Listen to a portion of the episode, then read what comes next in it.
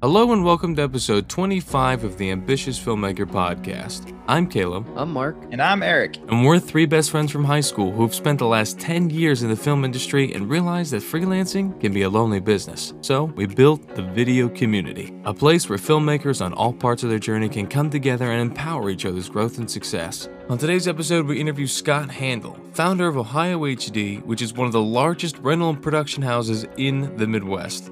With Scott, we discuss how the film industry has changed over the last 20 years, the importance of commitment when agreeing to go on a set, and the single but most important difference between free work and spec work.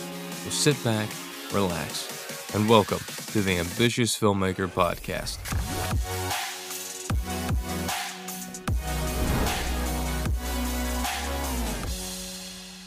Wow, there's like multiples, huh? There's uh, was expecting like a like a quorum. you know what? It's kind of like the mafia, Scott. That's what I was thinking. Well, when I first it popped up there, uh, um, I thought Mark, you'd really let your hair grow out and uh, your beard grow a little bit. Oh, I, I did. Yeah, a little bit. Yeah, yeah, yeah. But you thought maybe mine was. yeah, yeah. I thought, I, I, damn, it kind of looks like Mark, but not really. But you know, COVID's been rough on a lot of us. I mean, or no, I mean, Mark's been like working out and he looks great. That's uh, try, to, try to offend as many people as possible. Honestly, Scott, let's just hop right into it. One of the things we always like to start off with is the origin story or like the how we got to this point. You know, Ohio HD is no different. So, what put you on that path? How did that get started and leading to what it is now today? So it's a um, it's a, the origin story is is not a not linear at all. It's it's it's more like a bunch of happy accidents that that kind of led us to this place here, and it's been a long and winding road. So I got my first job in working in radio and I just needed another job. And the uh, uh, one of the guys that was working at the station was a part-time meteorologist and a full-time video job, and he quit that to move on to someplace else. And uh, I uh, I went in, interviewed for it, and I believe based on my qualifications and because I was the low bidder, uh, I got the job. So I went to OU, uh, Ohio University, and so most of my traditional schooling had had, uh, had been around like I was going to be a radio broadcaster until I, I, realized that you couldn't make any make a living doing that. So I thought, well, let's choose the next most lucrative thing. Uh, and so video production popped to mind. And uh, while, while other friends were becoming doctors and lawyers, I decided I was going to make minimum wage and so here we are. So I, I you know, I, I worked a cinematographer and editor uh, at a small company, and then eventually I moved to Alabama for about three years, and I was production manager at a facility down there that did all things that were Alabama-esque. We worked on Buckmasters and Bassmasters, mastering all the outdoor activities. so uh, I, I, did that for as long as I, I could stand it, uh, and then then we moved back to Ohio because that's probably where I needed to be. I started freelancing as uh, kind of on the production side of the world. I'd, I'd worked a little bit more on the editing side up till then and, and kind of got on the on the production side. And so did that for for a while. Eventually, kind of worked up the nerve to spend a little bit, bit of money, get a little bit of loans. So in 2001, February, I decided to sink a whole lot of money into camera equipment and stuff like that. And you know, I was all in. And then you know, later in 2001, something else happened, and it kind of kind of tanked the economy. Uh, but made it through that kind of rough patch. And then as things would have it, the the market kind of expanded. You know, HD became a thing, 4K became a thing, and every time you got a call, somebody wanted to work with a different camera. So I, I started buying cameras so I could just take the work and then I would rent them, you know, kind of off to the side when I wasn't working. And eventually it turned into a rental house. Again, another happy little accident. And yeah, at this point, I mean, we've got probably, you know, around 50 cameras kind of in house and then a selection of lenses and, and all kinds of support electronics and things to go around that. We bought a building, turned that into a studio about five years ago, expanded into kind of the grip side of it. So now we do cameras, grip, get a studio, and then this year we'll be opening up a, a second studio in the same building. So we'll have, have two stages, uh, one that has more of a, a three-walled cyc kind of traditional studio, and then uh, one that is more uh, centered around being a daylight studio. So um, a lot of the photographers in the in the area have been talking to me about a need for a daylight studio, and so we're we're adding that piece to it, but then we'll also have the ability to close down the windows and and uh, you know shoot shoot traditional video as well. So honestly, started as kind of just filling in holes and like you know like and, and then at some point you look back and like I, often explain it like a glacier. You know, it doesn't seem like anything's happening, and you like like slow moving, just just nothing's going on. Then you look back and like, holy shit, we cleared some landscape. Kind of doing this thing, and, and it's exciting, and, and I'm I'm just happy to be along for the ride. Honestly, I think that glacier analogy is amazing because I feel like that's the growth in a lot of career type stuff where it's like day to day, you don't notice any changes, and sometimes you wonder if you're even or if you're even making progress or making a difference. And then it's only when you look back like where you started versus now that you really see that change.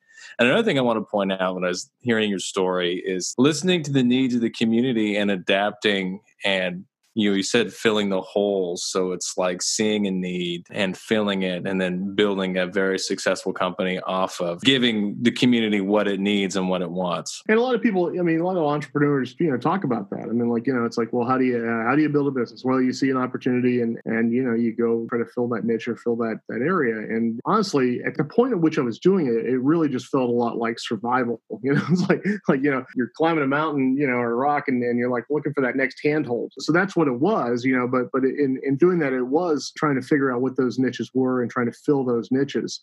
And I, you know, I often tell people that the hardest thing that I do every day in my life is is just try to stay relevant. What is that next thing? Where is that that kind of piece coming, and, and how do you stay relevant in this business, which changes really often? I mean, and I think you know, COVID, and we're seeing a huge change in how this works. What will be the new normal when people get back? This isn't going to go away. The whole idea that we're doing a whole lot of things over Zoom, and and how will Zoom evolve and become the next you know kind of wave of this and play it out? You know, so yeah, tweaks and pivots, constant adaptation like, oh, as entrepreneurs, you know, they say that's the thing to do. And it really is as simple and as complicated as as that. Yeah, watch like Shark Tank or something like that, and and you see somebody come on there with, with a relatively simple idea, but at the same time revolutionary, and you're like, man, like I could have thought of that at any point, but yeah. I damn sure didn't. you know, like it is trying to see things in a new way and and tackle those problems in, in an interesting kind of space. What was like the biggest pivot or adaptation? You mentioned survival earlier. You felt like some of this process was the survival. So what what was like like a you say a defining pivoting moment for Ohio HD?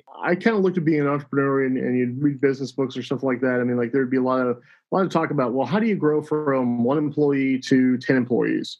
And for me, it was like, well, how do you grow from zero employees to one employee? You know, like like that just seemed like the biggest stretch for me. You know, the idea that I was going to enlist another human being in in my, you know, search for my goals and then, you know, reach out to them and, and, and you know make them an offer that, to provide stability in their life and then be able to fulfill that promise. I'm going to commit to you and you're committing to me but you know like i really want to make this work. And, and i think part of that was is because i was working as a dp i was very committed to what uh, my idea of my brand was you know like but very much i was my brand. And so it was being able to, to trust you know somebody else to represent my brand and then being able to convince my clients that whoever I was trusting, they could trust to also represent my brand and to, widen out my brand. As long as I was just me, and, and, and there's nothing wrong with just being yourself as a freelancer, but as long as I, it was just that piece of it, I was always going to be trading hours for dollars and I couldn't scale. So being able to trust somebody else, for them to trust me, and, and for my clients to be able to trust, it just took a lot. What was like, what was the point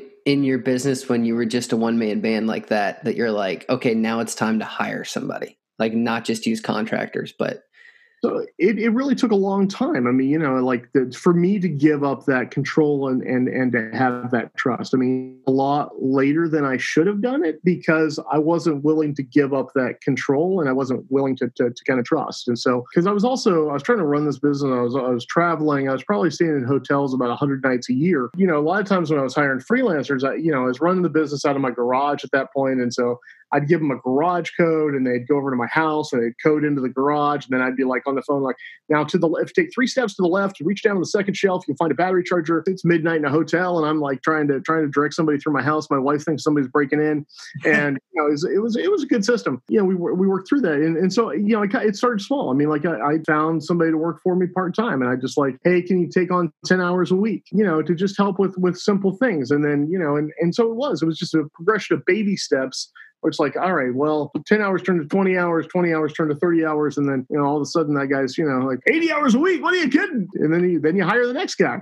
It was, it was a slow process. Any business tips about that? Like to filmmakers who are looking to having a part-time employee or a full-time? One of the things that I, I think is important in every facet of this business is relationships or relationships with anybody that you deal with. You know, our market, Columbus, Ohio specifically, it's a small market, you know, like everybody knows everybody, you know, and if, if you're, if you're going to treat somebody like crap, uh, just know that you're probably going to have to look at them for the next, you know, 20 or 30 years in some way and they're going to affect you right? So whatever you're going to do make sure that you're, you're you know you're building relationships for the long term and that start off with respect. And maybe you won't be able to pay a top dollar or things like that but you know just make sure you have respect for somebody's time. Make sure they're getting something out of the arrangement um, you know that they're feeling fulfilled in this too and productive for both of you. I would like to go back to your um, talking about your brand as a you know back when you're a one man band. We actually have a lot of freelancers and one man band esque um, businesses in our community. And um, we talk a lot about everyone's individual brand. I'd like to see what you think, aside from respecting others and everything, what maybe your most important part of your personal brand was um, when you were dealing with clients. And it's the same thing, honestly, as it is today. I think we're incredibly fortunate to work in this business. I mean, like, I, I really do. I mean, like, it's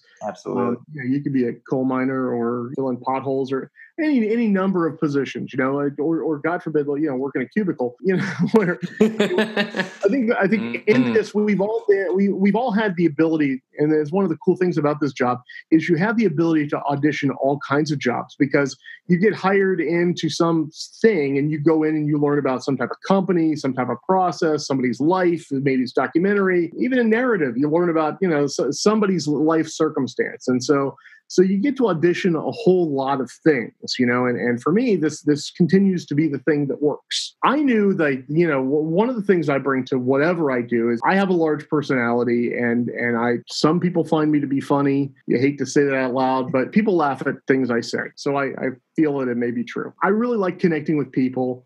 And I really liked creating a sense of lightheartedness and kind of fun on set. Again, it was serious work. We got the work done. We never, you know, like, like you know, none of that. We didn't get behind schedule, but we approached the work in a way where everybody was having a good time and everybody felt at ease. There wasn't a sense of stress. There wasn't a sense of, of oh my God, you know, there's a prima donna on the set and somebody's got to be upset. You know, like it's just like, how can we make everybody feel at ease and feel comfortable in this space? And yes you had to like you know nail the lighting and the angles and the framing and all the technical things you know and, and that's the mere cost of entry the next part of that is well how do you do this in in an engaging way that makes the client really feel at ease and and and i think brings out the best in, in everybody in that situation because i think everybody's more creative when they feel comfortable in a situation and they're not afraid of Absolutely. saying the wrong thing or stepping on somebody's toes or oh my god you know like whatever this thing is so it's just like my brand was totally just like let's just be chill. Man i could not agree more. I mean technique is important you know that's why i got hired to do the job but being able to create ease on set being able to uh, utilize soft skills to your advantage to make everyone feel more comfortable walking that line between having a good time and getting the work done i mean that honestly that creates the best memories too with with an on-set experience and, and, and, that's what keeps you know keeps folks coming back because they, they want to they want to yeah they want they want to work with people who they know and who they trust and and you know who who they're a fun time with. I mean,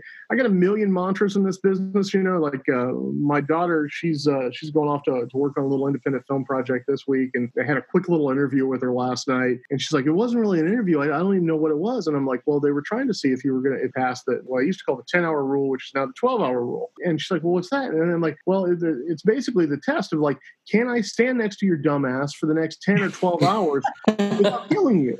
And that's, I mean, uh, that's a lot a lot of it. I mean, like, can I be yeah. in the same room with you for a long period of time with, without wanting to strangle you? And so that's that's you know one of the things. Like, can you pass the ten hour rule? I love Absolutely. I love putting that example to it. We talk about that a lot with you know a lot of clients. Like once you get into the meeting with them, like they've already seen your portfolio, you've already sent them a, a proposal. Now it's like about them figuring out whether they can, you know, they vibe with you, whether they trust you, whether they're going to have fun with you. Like, yeah. But I love hearing it as like, yeah, can I spend that time with you?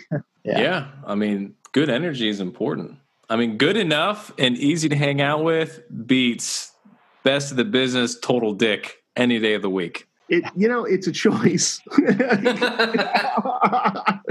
and some people choose one. Uh, I try to choose the other, and I'm sure at the end of the day, there's tons of people out there that'll say, mm, "Scott Handel, he's a dick." Um, but, um, but, you know, that, that's mostly in my family, um, so that's uh, that's okay. I wanted to uh, get your opinion, Scott, from a career standpoint, because you do have a lot of experience in you know in the video industry in the Columbus market, and you've seen a lot. But especially now in the time of COVID, whether it's COVID or post COVID, there's not really a pre COVID ever again. Some career advice for people who are newer to the industry or are just getting into it. Like, what does it look like to grow a successful career? It's tough right now, right? I mean, like, you know, again, building those building those trust relationships are are are so much harder right now because you know you can't see people face to face it's hard to drop in on somebody. It's hard to take somebody out to lunch. It's hard to get a feel for what somebody is outside of you know a quick email or a text or maybe you know best case scenario a zoom call. Persistence becomes you know kind of a piece of it. You know it's it's it really is trying to get creative to, to think about ways to, to connect with people. And and maybe you're in a space you know like i'm I am not a big fan of work for free. In most cases, a mistake where people, you know, try to give things away and think that somebody's going to value what they gave away for free. You may gain experience in that and it may take you to some other client, but that client that you gave something away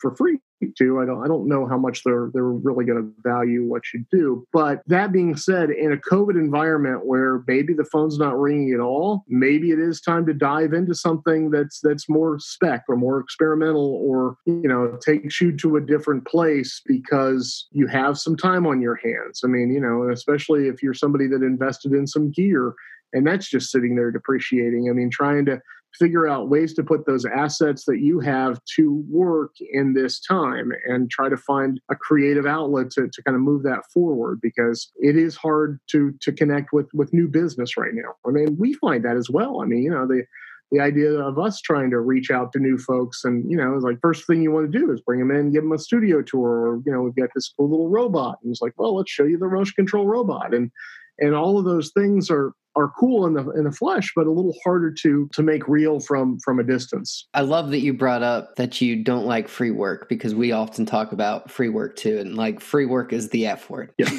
for us, right? Yeah. but you you also brought up spec work, you know, and I think there is a clear difference, right? From from your perspective, you know, how would you describe that to somebody who's like what do you mean spec work? Isn't that free work? It is free work, but it's it's maybe that you're you're able to sell them maybe not just on the work, but on a concept or something else that shows your your long-term value your potential value and kind of kind of growing that out. And it's something that you have control over. You're not just taking direction from somebody else and saying here execute this you know and and you go okay yeah let me go execute this. And then the and then you execute it and they're like well why didn't you do this? And why didn't you do this? And and you know like and then they just beat you down you know like to, yeah, to like, the lowest degree because you know like oh well here you didn't exa- do it exactly the way i did it. Well yeah because you didn't pay for it you know and so i thought i might get something out of this what might be you know fulfilling to me and not completely soul crushing. We're do, and we're doing a couple projects right now, and and um, the client that we're working with, he's trying to put together something, and, and he was trying to get a, a clear definition of like, well, what, you know, what do I pay for and what do I get for free? And I'm like, well, the stuff that's cool and that I can get some creative kind of feedback and and and, and energy from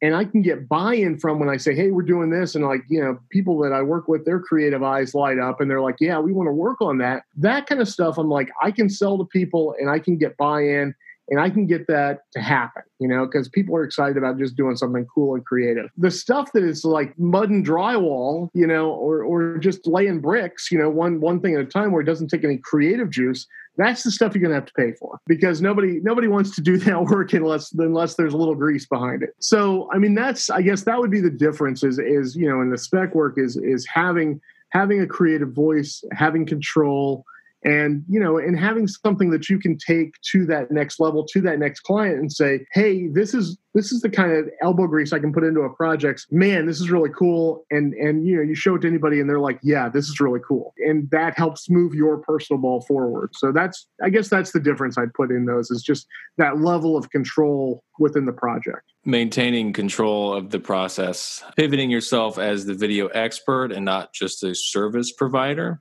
yeah and I think the difference between free work and spec work is literally that maintaining control, showing I am an expert. This is why you would trust me with your budget or trust me to create for you versus the the yeah, handout. Free work is like proving what you know what you already know how to do, right? Uh, here's I'm proving to you that I already know how to do this. The spec work is like I'm proving to myself that I can do this, and that I can take yeah. this to the next level or make this happen. That's a little bit more of betting yourself as opposed to you know somebody else betting on you. Don't do it for free if it doesn't ring some bell outside of just oh, I'm going to do this for you. Yeah. Also, just the insane initiative it shows yeah. as well. You know, if you got like 10 videographers reaching out, like, hey, we would love to work with you. And then you got one that comes in and says, I built this. Yeah, proof of concept thing. And maybe, you know, the spec thing doesn't have to be the end all be all of the project. I mean, the spec work can be the framework of the project and and then let them pay for for the actual actualization of it. So, you know, so it's kind of a seed in that space. So just trying to get somebody to to believe in that vision and then pay for it. Yes. Operative phrase right there.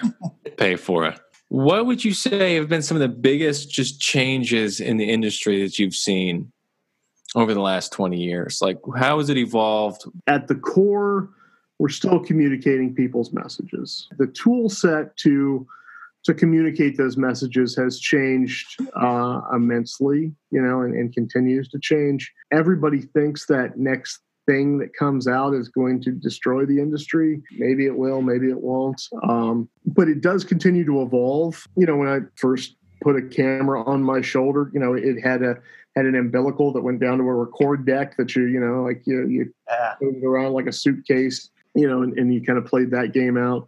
Um, you know, you didn't shoot the sun sunset because you know it was going to it was a tube camera and it burned the image into the uh, into the camera for the rest of its life. You know, so you didn't want to didn't want to play that game too much. And we've had two industries merge together, so television and film merged together. So um, you know, so on the other side of that, you know, it was it was loading film reels and and you know playing that game and and people were really conscious about how much film they would roll or how much you know when you push the button or or really just anything that happened on that set because anytime you hit the button you know you're spending money you know you're like real reeling through real film and it was like you know it was, it was cost and you know and then you had to you know re- reload the camera every every 10 minutes and you know like there was just a thing you know it was like it was real now we just you know we just roll and you know two or three hours later you know we, we hit the stop button you know we've captured everything and and you know 98% of it's garbage and um, but we got it. And uh, you know we can go off and create some amazing reality show. But i think it's harder to get into the business than it used to be because you know again all of the the because you had to be more technically specific on, on a whole lot of things because the equipment was bigger and it was a little more complex you know it required larger crews. And so you know when you showed up to set you know you, you could be that extra guy on a set that really didn't know anything this guy you know you could you could fold into that and and then you could apprentice on set and kind of learn from other folks and and eventually you know start to hone your skill set with within a kind of an apprenticeship style which I really think works the best for this business. Now it's, you know, if you want to learn, you're you're you know you're listening to podcasts like this or you know you're reading blogs or you're reading reviews or you know trying to go to a, a, gear show or or some place to get information about what that thing is or you you buy something you know you buy that, that low end thing that you can afford and you try to do your, your, your tests and research on that you know but but it's very much a self-taught kind of kind of piece. And and and that's fine to a certain extent but then when you do start working in larger crews you realize that there is uh, a hierarchy and there is a process that that a lot of professionals use. And so then you have to know, lose a lot of those bad habits or relearn things and try to figure out well how do i work how, how do i work and play with others? And that's you know that's both in, in the field on, on, the, on the shoot side and the post side learning hierarchies of how you manage data and, and file structures and where you put all that stuff and you know people get very particular about those things because you know they, they matter at some point so what would you tell a filmmaker then like what's like if they're gonna uh, step foot on set maybe not for the first time, but like they're very new to the mm-hmm. industry, mm-hmm. right?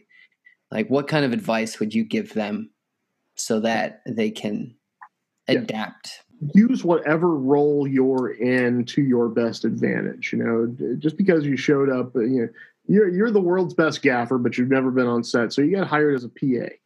Well, um, use that. You know, because if there is a gaffer on set, watch what he's doing. Watch how he picks things up. Watch how he walks through the room. Watch how he he, he progresses through the day. Watch what things come off the truck first. All of those things. I mean, you know, like just just pay attention. I think you know there's a lovely gift in being in some of those lower stress roles on set that, that you can pay attention and learn things.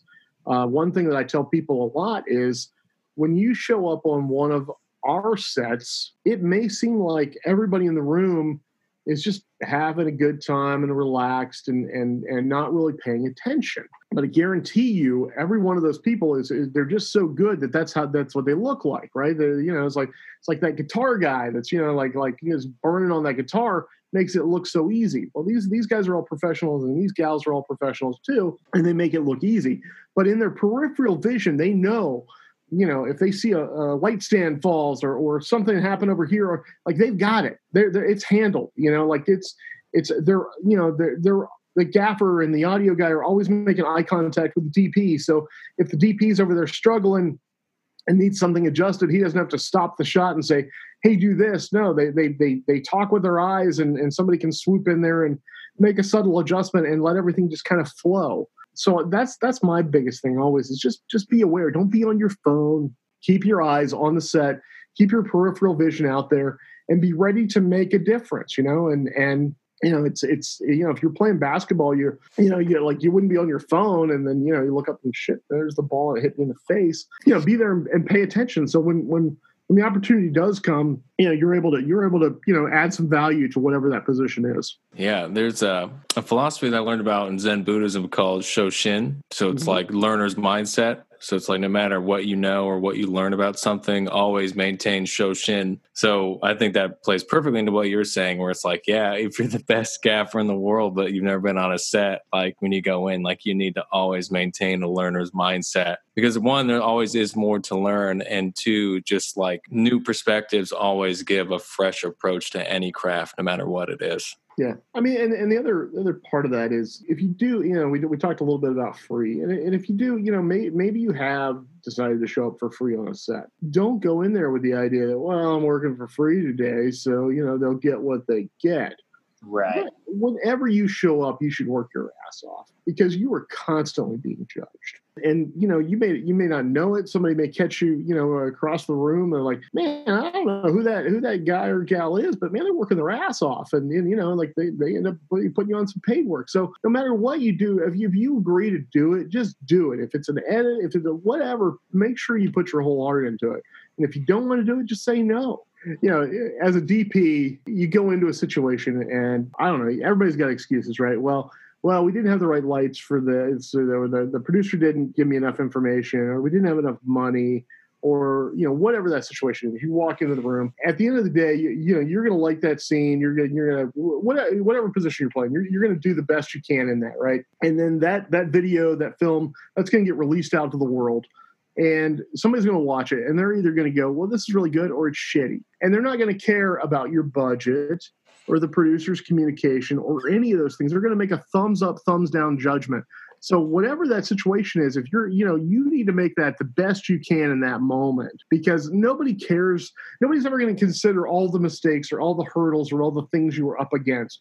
They're only going to consider the work for what it is and whether it's good or whether it's not good. Absolutely. This is a problem solving line of work. Uh, Eric and I particularly always joke over it's at least 60% of our job is just solving problems. Well, so that, that, is, that is exactly how I mean that's that's how I describe uh, you know our crew here at Ohio HD is like you know we are problem solvers. You know the other things I say is you know as, as freelancers I mean like I think we're often overpaid. The day just goes like you know smooth as butter. We are completely overpaid for what we do. The point where we earn our money is where when shit hits the fan and and it all is going down and the client you, you fix it and it goes perfectly and the client never knows. That's where you earn the money That's when because you if, really if, become if it was just all smooth as silk all the time, who cares? Like you know, like but but it's it's that uh, ability to be able to see and solve problems before they they come to the surface and just make everything smooth. Yeah. we just did an episode last week on being a concierge, you know, and it's like we're like we're not video people. Mhm. Sure, we shoot video, but we're concierge to our clients. We're yes people on our own terms. And I love like the it was so simple you mentioned, but it was like if you don't want to do it, then say no. Mhm. Don't be pressured into a yes and then give a half-ass job. Yeah, that's the that's the worst thing. I mean, like you know, it's just like you get a bad attitude, they get a bad. I mean, like everybody just comes away from it in a, in in just a shit mood, and it did nothing to move anybody's ball forward. In fact, it probably moved you back a few steps. So if if the your answer is really no, just say no. But if your answer is yes, man, tackle it, hug it, embrace it, go. If I want it half-assed, I'll ask my 18-year-old son. Uh, hopefully, he won't watch this. He's a really good child. Own it in, baby. Let's go.